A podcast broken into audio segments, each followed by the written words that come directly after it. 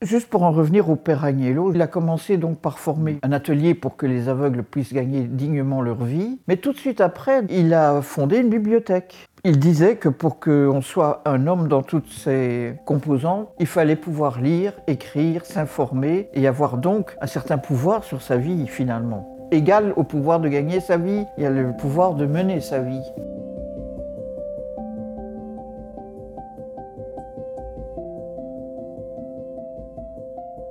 Bienvenue dans ce nouvel épisode d'Éclat de vie.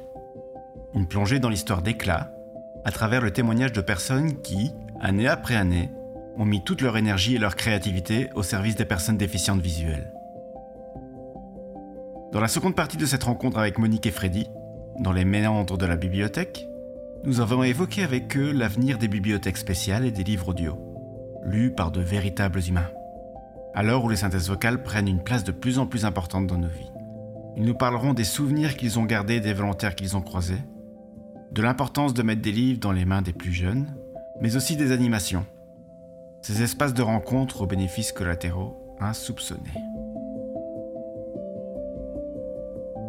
Un deuxième aspect, je dirais, du métier de bibliothécaire qui personnellement m'a beaucoup plu, c'est de pouvoir, à partir d'un certain moment, on a commencé à organiser des animations. Si ça rentrait dans notre rôle de, bibliothèque, ça ne s'était pas beaucoup fait avant, parce qu'il faut bien dire que c'est compliqué. Il y a les problèmes de déplacement, etc.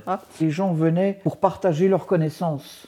Ils ne venaient pas simplement prendre des connaissances à la bibliothèque, mais venaient aussi avec leurs propres connaissances, leurs propres avis, et permettait d'échanger avec des auteurs ou entre eux ou au propos d'un film ou à propos de, plein de choses. Ces animations ont permis aussi bah, de faire rencontrer les narrateurs et les lecteurs finalement, puisqu'ils pouvaient avoir sur le, livre qui a été lu, ben, on invitait éventuellement le lecteur pour échanger aussi, et ça a créé des liens. Ça, ah, a créé des liens. Et donc quand je disais que même avant que, que le, le, livre soit lu, il avait déjà comblé certains cœurs c'est au niveau du narrateur, quand il est arrivé à l'ONA, oui, certes, c'est pour lire, c'est pour se faire plaisir aussi, mais il vient pour aussi recevoir quelque chose. On donne, tout le monde donne. On sait qu'on attend de manière insidieuse aussi quelque chose. Et au niveau du narrateur, lui, ce qu'il attendait, c'est justement cette remontée d'informations, ces échanges avec les lecteurs, ces échanges avec Linda, ces échanges avec Monique et avec nous aussi. Parce qu'on n'a jamais imposé un livre à quelqu'un, jamais. On n'a jamais dit, tiens, vous allez lire ça. On l'a parfois guidé. Un peu forcé, euh, mais, jamais imposé. Jamais imposé. Monique connaissait très bien ses usagers, mais connaissait aussi très bien ses lecteurs. Ça a permis de constituer un panel de livres dans lequel ben, les techniciens devait aller, donc nous, on devait aller sur l'étagère du fond et on le sait chercher. Donc ça a permis de se dire, ben non, ça, ça tirait mieux pour toi. Et donc on a créé un échange et c'est pour ça qu'on peut dire, je pense, que la plupart des bouquins sont lus avec plaisir. C'était le but, hein, non, ne forçant pas les gens. Mais alors bizarrement, il y avait des styles de bouquins qui trouvaient difficilement leur narrateur. Oui, il y a des choses qui traînaient longtemps. À la fois les choses très faciles à lire, justement, parce que les, les personnes bénévoles qui viennent pour lire, n'ont pas nécessairement envie de lire un livre de la collection Harlequin, c'est pas tellement leur genre d'habitude. Donc ceux-là, ils restaient parfois un peu sur le carreau. Et alors, à l'inverse, les livres très compliqués ou, très, ou plutôt scientifiques ou de philosophie un peu avancée, parce que c'était un peu compliqué à lire. Ces deux pôles-là, c'est toujours difficile à trouver. Or, dans une bibliothèque, il faut de tout. Et là, mon remettait sa casquette ben, de, finalement de pourquoi il est arrivé à l'honneur au début. Donc... La chose la plus ennuyeuse que j'ai eu à lire, ça je vous le promets, c'est que pendant des années, tous les mercredis matins, j'ai enregistré Budget Hebdo. Oui. Alors nous avions trois abonnés, dont le président du conseil d'administration. Mais donc pendant des années, je vous jure que le mercredi matin, c'était mon pensum. Moi qui ne connais rien, mais rien à la finance, rien. La moindre abréviation, je ne savais pas ce que ça voulait dire. Et alors c'était avant l'euro, donc il y avait encore plein de monnaies comme ça, chacune avait son, son abréviation. J'ai appris plein de choses que j'ai oubliées tout de suite. Euh, il faut savoir que oui, il y avait toute cette partie, comme on euh, explique, ben, budget hebdo. À côté de ça, on avait donc tout ce que l'ONA faisait comme programme, ben, on, voulait en faire une carte sonore. Donc s'il y avait euh, une publication, ben, elle devait sortir aussi en audio. On enregistrait aussi tous les procès-verbaux de toutes les réunions à l'ONAP. Il n'y avait pas encore les envois par mail et tout le monde recevait ça sur papier. Et donc, euh, plutôt que de les avoir sur papier, évidemment, on, on les enregistrait. Tout, tout ce qui passait, au fait, comme communication au sein de l'ONA. Donc voilà. Et comment expliquer alors que ça s'est un peu perdu? Est-ce que c'est la numérisation? Est-ce que c'est les mails qui ont fait que tout ce volet-là soit un peu passé à la trappe? Je dirais que c'est d'une part, bien entendu, la numérisation et le fait que la plupart maintenant de tous ces documents voyagent euh, par mail. Et je pense que la deuxième partie, c'est. L'obsolescence aussi de l'outil, je veux dire, sur cassette, il y avait une pièce entière à l'ONA qui n'était que des archives hein, sur bande magnétique, du sol au plafond. On ne savait plus où les mettre, ça, dégueulait. Hein. Et donc, du coup, euh, il y a un moment, il faut faire un choix. Donc, quand on a dû commencer à tout renumériser, on a dû euh, réutiliser ces bandes magnétiques qui tombaient en morceaux. On a cherché des ASBL parce que numériser des archives dans le service privé, c'est une blinde. Hein. donc, on a essayé de trouver des partenaires. Alors, oui, ils étaient d'accord pour 10, 15, 100 titres peut-être. Oui, mais, nous, on en avait. Mais on en avait, on avait des milliers. Donc oui, ça, ça pouvait nous dépanner pour 10, 15, 100 titres, mais ça n'a jamais arrangé notre problématique de pouvoir récupérer la totalité des, des bandes magnétiques. Mais, et ça c'est un autre de mes désespoirs vraiment, c'est que quand nous avons déménagé de Scarbeck à Woluwe, il n'était pas question, en déménageant, de ramener encore des cassettes. C'était devenu obsolète. Mais on avait encore beaucoup de cassettes qu'on aurait dû pouvoir mettre sur CD, qu'on a jetées mais c'est des milliers d'heures de travail qui ont été perdues. Bon, parce que c'était beaucoup trop onéreux de, de pouvoir le faire, tout comme on a dû liquider aussi beaucoup de livres en braille. On a liquidé des livres qui n'étaient quasiment plus lus, mais des livres qui plus jamais n'existeront en braille. Quelque part, c'est quand même la perte d'un patrimoine. Euh, moi, je me sentais un peu dans Fahrenheit 451, hein, devoir jeter des livres comme ça. Euh. Et alors, pour répondre vraiment à la réelle question, aujourd'hui, j'ai un outil qui s'appelle une synthèse vocale intégrée au téléphone qui va me le lire de manière audio. Alors, certes, peut-être pas avec la charmante voix de la jolie madame, mais une bonne grosse voix de Siri qui finalement est une prise d'information, c'est une prise de connaissance. Donc, c'est largement suffisant. L'outil aujourd'hui de synthèse vocale est, assez performant, franchement, disons-le. Hein. on a vraiment des synthèses vocales aujourd'hui, euh, ou même des personnes voyantes s'y trompent, hein, pensent que c'est un vrai lecteur, ou pas du tout. C'est vraiment une synthèse vocale. Et c'est surtout instantané. Si moi je dois attendre l'information, la carte audio sonore, on va dire ça comme ça, ben, il faut qu'elle soit traitée, il faut qu'on l'envoie, il faut qu'elle soit lue. il y a tout un processus derrière pour arriver certes à une bonne qualité. Plus agréable, bien sûr mais je vais avoir l'information quand le truc est passé. Pour, vraiment faire une transition avec ça, c'est clair qu'aujourd'hui, je ne lis pas un bouquin en synthèse vocale. C'est impossible. Si je me dis je vais lire un bouquin, je vais essayer de le trouver par une voix humaine, quelqu'un qui l'a lu. Chose que pourtant, à mon grand regret, on trouve beaucoup. À l'ONA, on n'en fait pas. Enfin, à ECLA, on n'en fait pas. Et dans d'autres associations, ils le font. Alors oui, les livres scientifiques, ça peut encore passer, mais je vous déconseille de lire un livre, un roman à travers une synthèse vocale. Ça n'a aucun sens. Moi j'ai encore une question. Au niveau de la production des livres en braille et en grand caractère, c'était aussi géré par la bibliothèque et à la bibliothèque? Pas la réalisation, mais les commandes, je dirais. Donc c'était à la bibliothèque qu'on décidait de ce qu'on allait produire en braille. Alors, tout au départ, on n'avait pas du tout prévu de produire des grands caractères. Pendant des années, on s'est contenté, je dirais, d'acheter en grands caractères ce qu'on trouvait chez les éditeurs spécialisés, qui étaient tous d'ailleurs des éditeurs français. Et donc, on achetait ces livres-là et on s'est contenté de ça. Puis, on s'est relativement vite rendu compte quand même que ces livres-là étaient souvent dans un corps 16, ce qui est un peu petit pour les personnes réellement malvoyantes. On a fait une enquête auprès des, des usagers sur la taille de caractère qui semblait la plus utilisée, la couleur du papier, la texture du papier, etc. On a fait une enquête et on s'est rendu compte que finalement un corps 20 serait euh, une bonne moyenne à utiliser, un papier un peu jaunâtre, mat bien sûr. Et donc on s'est focalisé là-dessus et là on a commencé à produire des grands caractères aussi. Mais là aussi c'est la bibliothèque qui décidait de ce qu'on allait mettre en grand caractère et puis, on le donnait au service de transcription qui nous transcrivait ça en braille et en grand caractère. Voilà. Et puis après, ça repassait chez nous avant de pouvoir être lié, etc. La bibliothèque passait commande et le centre de transcription, la réalisation. Euh, on est obligé, pour soi, mais aussi pour le pouvoir subsidiant, de rendre des statistiques de ce qu'on prête, etc. Donc il fallait garder une trace de ça. Alors comme dans une bibliothèque ordinaire, toujours entre guillemets l'ordinaire, on a 15 jours pour rentrer son livre. Si on ne l'a pas rentré après 15 jours, on le prolonge et ça fait un nouveau prêt pour 15 jours, etc. Alors en braille, ce que nous faisions, c'est que quand on prêtait un livre à quelqu'un, on faisait sur un petit carton, on indiquait le numéro du lecteur à qui on le prêtait, le numéro du livre qu'on lui prêtait et la date à laquelle on lui prêtait. Et tous les jours, s'il y avait des livres en retard, on les renouvelait, etc. Donc c'était euh, un méli-mélo de petits cartons. En même temps, on tenait compte sur un autre carton, propre à chaque lecteur, on inscrivait ce qu'on avait prêté au lecteur. Comme ça, on savait bien qu'on n'allait pas lui reprêter trois mois après. Ça, c'était avant l'informatique. Oui, hein. et tout en braille. hein.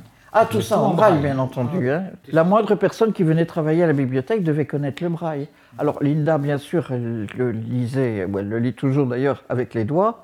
Moi, personnellement, je connais le braille, mais uniquement avec mes yeux. Il s'est arrivé plusieurs fois où le tiroir est tombé par terre.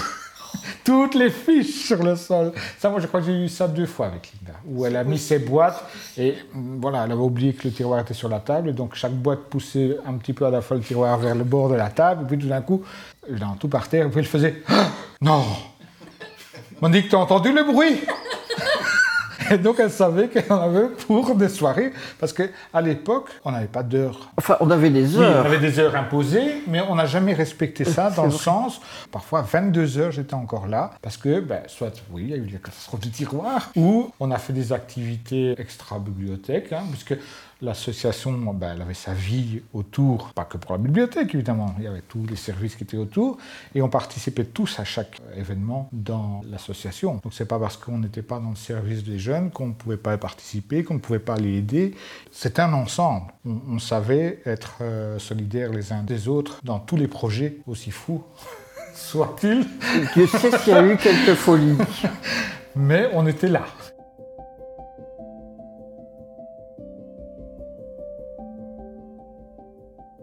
Des gens qui m'ont le plus marqué. Hmm.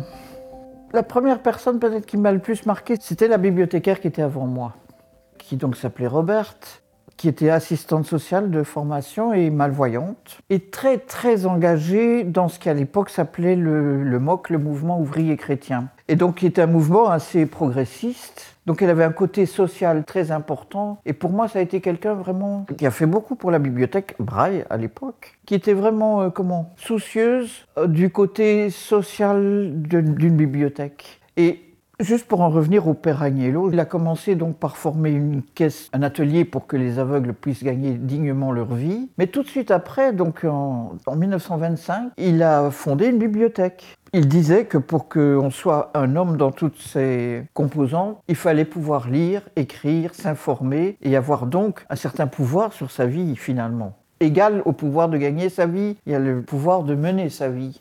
Eh bien, euh, la bibliothécaire qui était avant moi, elle avait cet esprit-là aussi. Je ne peux pas dire que j'ai des usagers qui m'ont vraiment particulièrement marqué, mais il y a quelques personnes dont j'ai un souvenir plus important que d'autres. Entre autres, euh, il y a Edwige Goutals, que l'on connaît certainement encore à Éclat, avec qui j'ai lié des liens euh, d'amitié. Elle a commencé à perdre la vue, elle a commencé à peindre. Et c'est quelqu'un avec qui j'ai eu pas mal d'échanges très intéressants, je dirais, en dehors de l'association. Et puis j'ai eu d'autres lecteurs, beaucoup de lecteurs qui malheureusement sont décédés. Un monsieur aussi qui m'a beaucoup marqué parce que figurez-vous qu'il avait perdu la vue à Tchernobyl. Il était en URSS avec une chorale quand il y a eu la catastrophe. Et ma foi, quelques mois après, il a perdu la vue. Ça m'avait beaucoup marqué parce qu'on avait dit ici que, bof, Tchernobyl, c'était pas si grave que ça.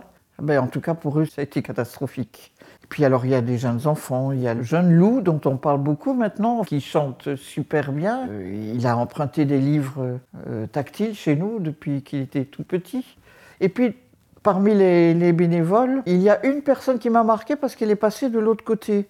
Elle a été bénévole pendant tout un temps. Et puis, quand elle a eu 75 ans, elle s'est rendue compte qu'elle était en train de perdre la vue.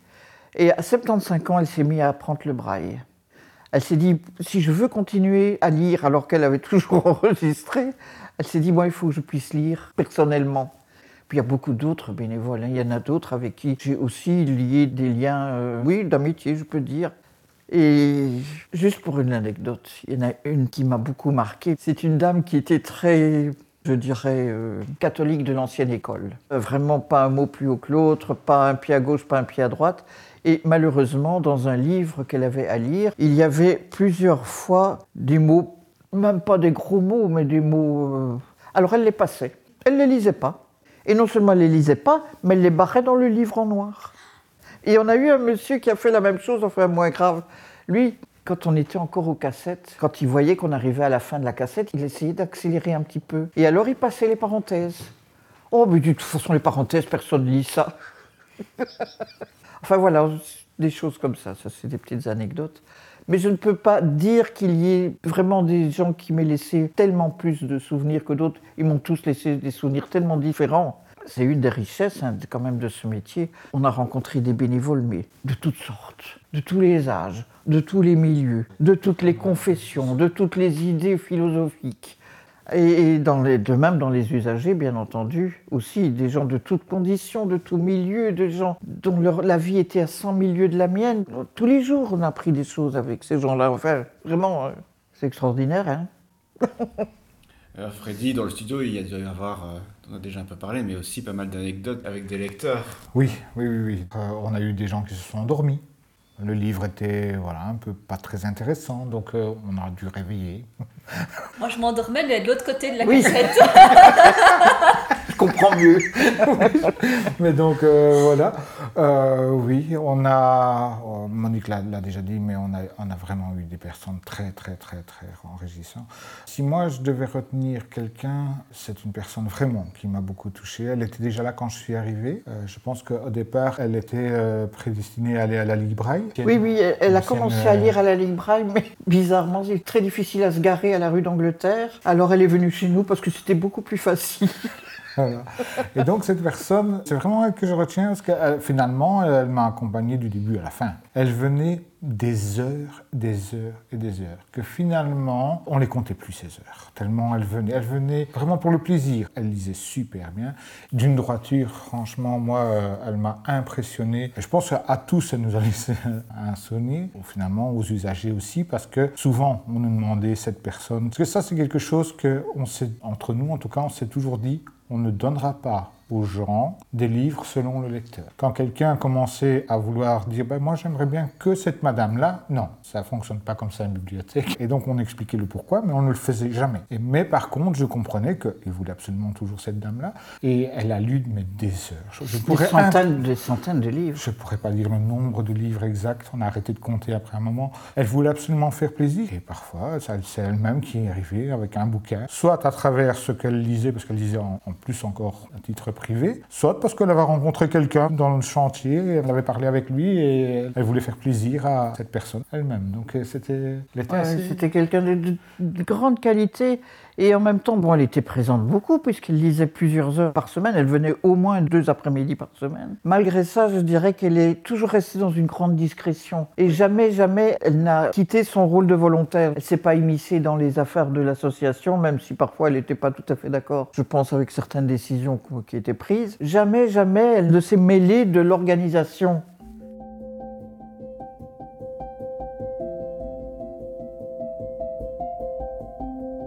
On a vraiment touché à tout. C'est vrai qu'on a touché à tout. Bon, il y a eu ce bus avec lequel donc, on a un peu pérégriné euh, à travers la Belgique. Il y a eu la péniche aussi. Avant la péniche, il y avait déjà eu des rencontres dans le noir euh, à la Fondation pour l'architecture. Il y a eu le 75e anniversaire, puisqu'on en est au centième, mais on a fêté le 75e anniversaire qui a quand même été une grosse, grosse fête où toute l'avenue d'Ailly a été bloquée. On a détourné les bus pour pouvoir mettre au milieu de l'avenue une grande tente Là, on a fait vraiment une grande, grande fête, vraiment. Euh, Linda a composé une chanson. À cette occasion, oh, il faudrait la retrouver sur l'aile de Tout va très bien, Madame la Marquise. Malheureusement, nous n'avons pas retrouvé de traces de cet enregistrement. On imagine cependant que l'énergie ne devait pas être très différente de celle-ci, 25 ans plus tard. j'ai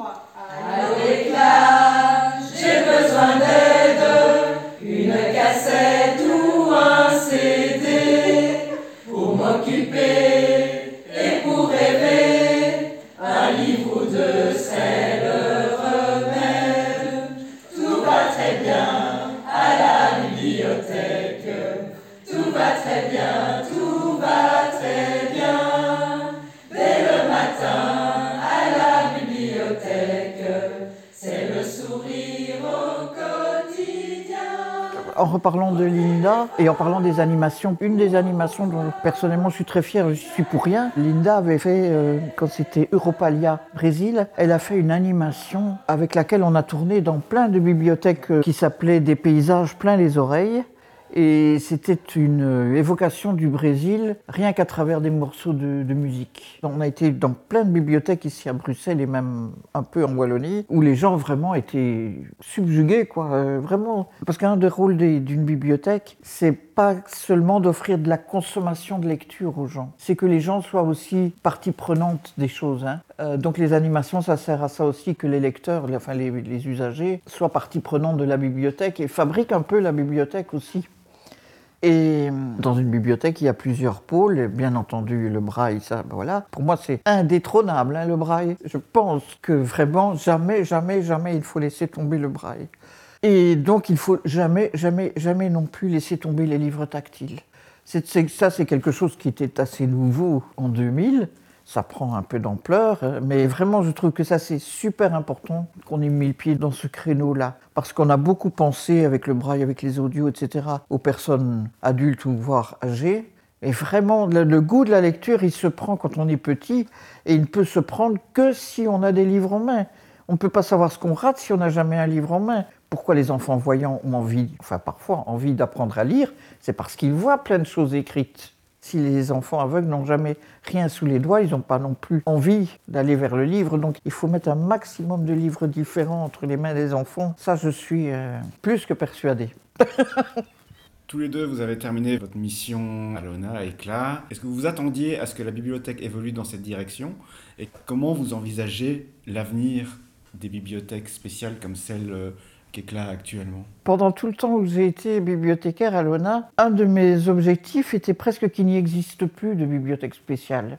Je pensais que plus on essayait d'intégrer les livres adaptés dans des bibliothèques toujours que j'appelle ordinaires, moins on aurait besoin de bibliothèques spéciales et plus les gens seraient intégrés. Je suis un petit peu revenu de ça, me disant que quand même, d'abord, c'est très compliqué de mettre les supports adaptés dans les bibliothèques ordinaires, parce qu'il n'est pas trop pensable d'avoir des bibliothèques braille dans toutes les communes hein, de Belgique. Je pense que quand même, il faudrait une meilleure inclusion, mais bon. Dans mon idée, en effet, les bibliothèques spéciales doivent quand même continuer à exister, à évoluer bien sûr. Et justement, je reviens un peu à mon dada, mais pour les fameuses animations se greffer de temps en temps avec des bibliothèques ordinaires, bien entendu, mais continuer à organiser des animations propres à ces bibliothèques spéciales, parce qu'il y a quand même une thématique qui unit les gens. Et quand, euh, entre personnes handicapées, quand on discute, on sait de quoi on parle. Et donc ça, je pense qu'il faut que ça continue pour ça. Pour ce qui est du livre adapté, j'imagine bien que ça va évoluer. Je ne sais pas si les synthèses vocales vont être suffisamment performantes pour remplacer tout à fait la voix humaine.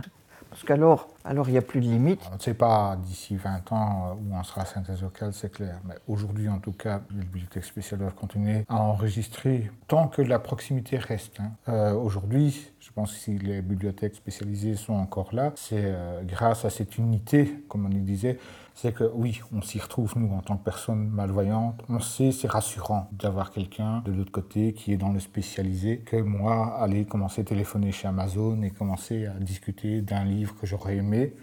Euh, il y a Audible qui marche du tonnerre, mais qui aujourd'hui est difficile d'emploi par sa difficulté technique pour ma génération.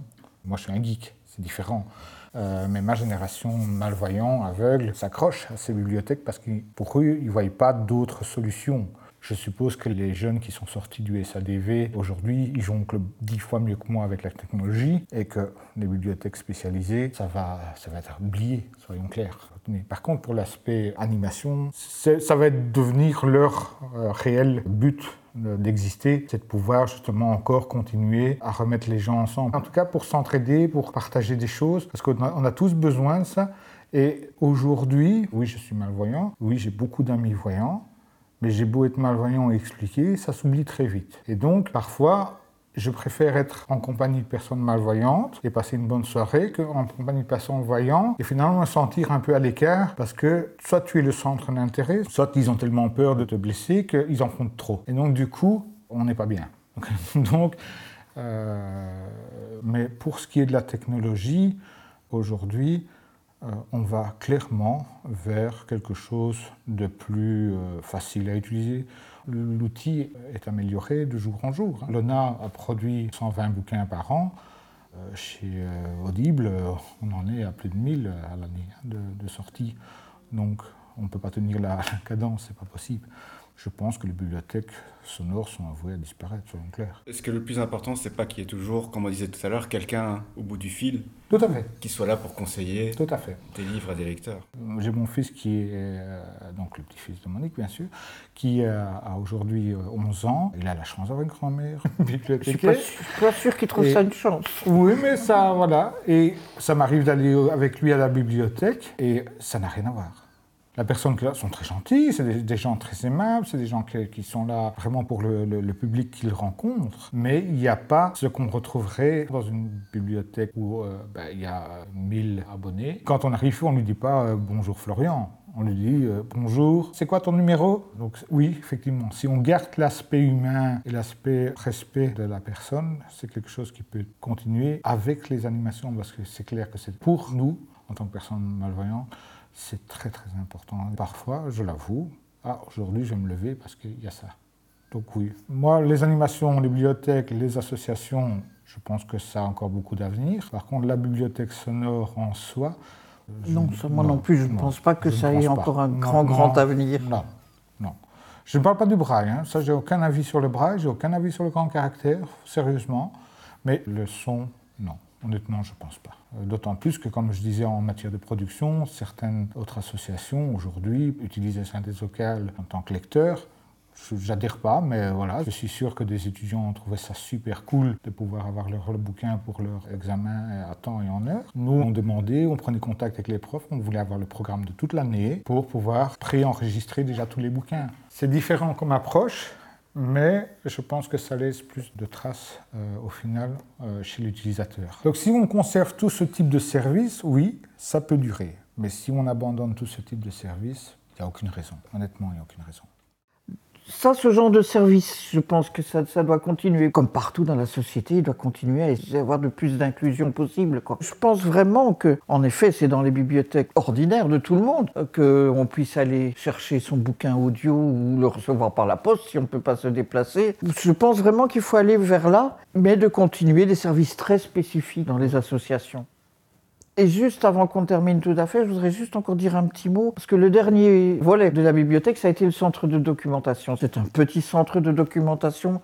Jamais je ne veux rivaliser avec le centre de documentation d'autres associations, mais on s'est quand même aperçu à un moment donné qu'il y avait d'une part des étudiants qui cherchaient des renseignements, le personnel, parce que quand on arrive à l'ONA, on n'est pas comme ça au courant de tout ce qui concerne la cécité, la malvoyance. Mais je trouvais que c'était important d'avoir ce, volet-là qui s'adresse bien entendu beaucoup plus aux voyants qu'aux non-voyants, parce que je pense que 99% des documents, ils sont en noir. Hein.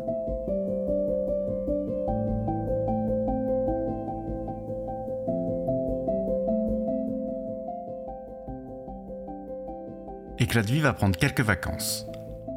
On se retrouve à la rentrée, en septembre, avec un nouvel épisode où cette fois nous sommes partis à la rencontre de Pascal, accompagnatrice scolaire dans le Hainaut. A très vite